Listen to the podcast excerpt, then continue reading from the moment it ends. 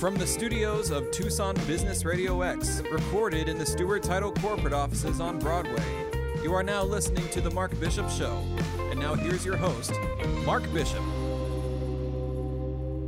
So I ask you this question Are the days of inhumane laboratory experiments on animals a thing of the past? We're currently in the age of brain imaging and superior human based research methods that allow us to study the causes and treatments of mental illness in humans without subjecting vulnerable animals to painful and traumatic experience experiments. Surprisingly, millions of taxpayer dollars are still being used to perform unnecessary experiments on monkeys.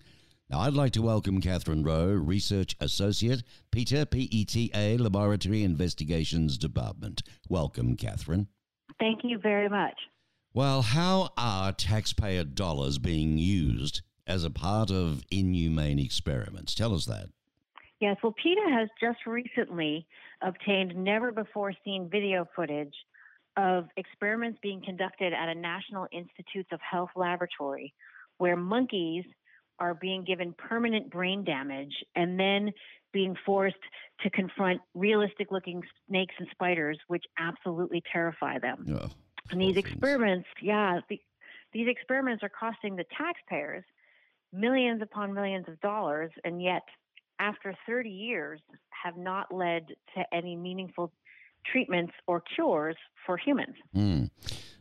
Tell us exactly why are these experiments being conducted and how are they harmful?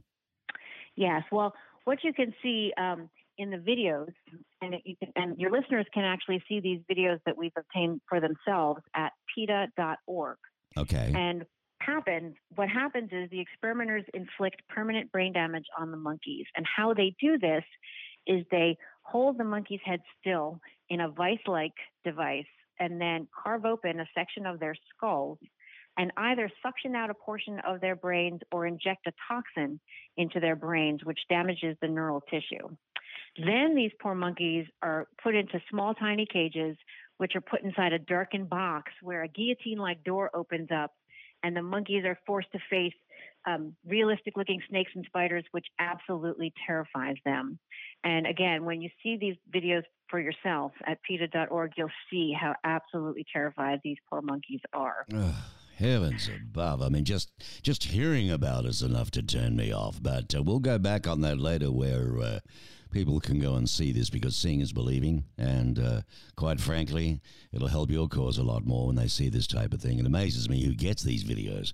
What what are the alternative approaches to this current research? Do you think then? Well, the, the purpose of the research, or the experimenters would claim that the purpose is to understand which parts of the brain are important for certain behaviors. Um, now, fortunately, for several decades, we have been able to use um, neuroimaging tools. So that includes things like functional MRI or um, fMRI, uh, PET imaging, EEG, which is a, a method of recording electrical activity from the brain, in human volunteers.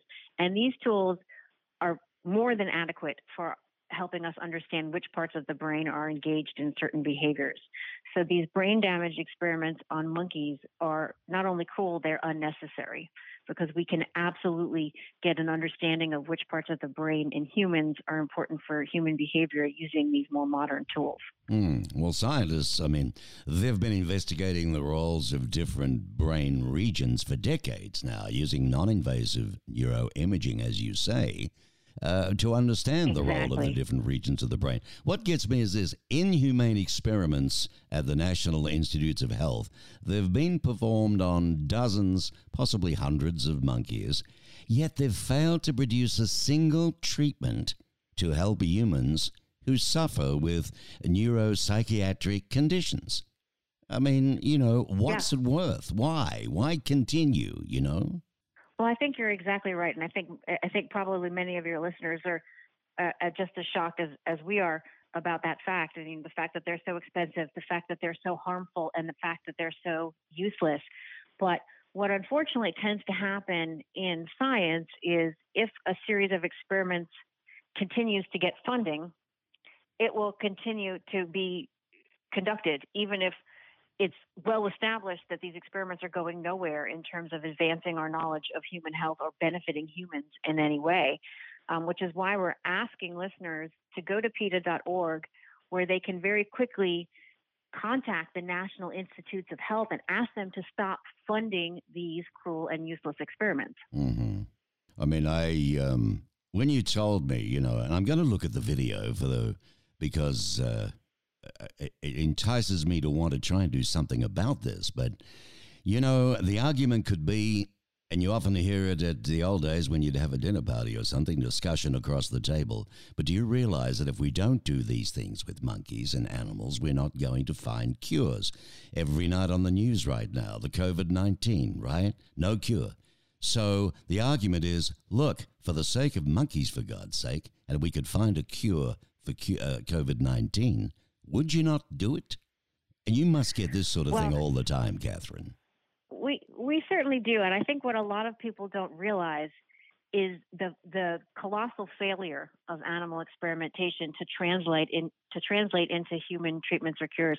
So we know from decades of this sort of cruel experimentation that 95%, 95% of uh, new treatments that were developed using animals fail in humans. They're either not safe or they're not effective or both. Wow. So the continued use of animals in experimentation is not only cruel, it's not only a waste of money, but it's a waste of resources that could be directed for towards more human relevant methodology, which is available. You know, monkeys' brains, uh, they're not an appropriate model, apparently, for the human conditions that they're being tested for anyway. I mean, these monkeys are already traumatized from being held captive most often in solitary yep. confinement, right? Um, the, immediately uh, invalidates the results obtained from the experiments, uh, which involve brain damaging monkeys and then frightening them with rubber snakes and spiders. Good Lord. I mean, I feel for them terribly. It reminds me of a story when I was at school, in a boarding school. I won't say where and what and how, but I was a city slicker, regarded as one compared to the country boys. They held me to a tree and held a snake in front of me. I'll never forget that and I was only a foot away from my face. Stupid, stupid, stupid. So imagine, you know, just because it's an animal doesn't mean it doesn't have feelings, right? That's exactly right. And the fear and the loneliness and the terror that the monkeys are feeling in this laboratory is all too real. And you know these these monkeys are kept in the laboratories for months, if not years at a time. Many of them are killed and dissected after the experiments. I mean, it's absolutely horrible. And as you said, the monkey's brain, particularly the, the, the brain of a monkey that's being kept in isolation in a laboratory, is not a normal brain. No. They're both Mm-hmm. physiologically and psychologically damaged from life in the laboratory. All right, listeners. Now I want you to go to this. If you, you know, if you can't remember, this is a short one, but just in case, grab a pencil. All right. Okay. www. dot PETA P E T A PETA.org. PETA.org. And I guess there's a button there to relate to where to go to that video. Correct, Katherine? Yes, and they can also very quickly contact the National Institutes of Health and ask that they stop wasting taxpayer money on this cruel and useless and unnecessary series of experiments. Yeah. Katherine Roe, PhD, is a research associate with the Laboratory Investigations Department of People for the Ethical Treatment of Animals. You guys do a wonderful job. I think I had your director on not so long ago and uh, kicking up a storm there. You've won a few cases now. You're really uh, you're creating some dust, my girl.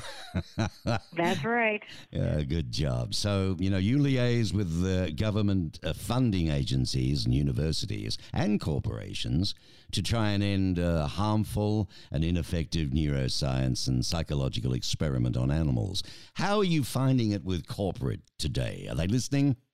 Uh, you know, they do listen because um, what we often do is, is if we own stock in the company, we're, we're a shareholder.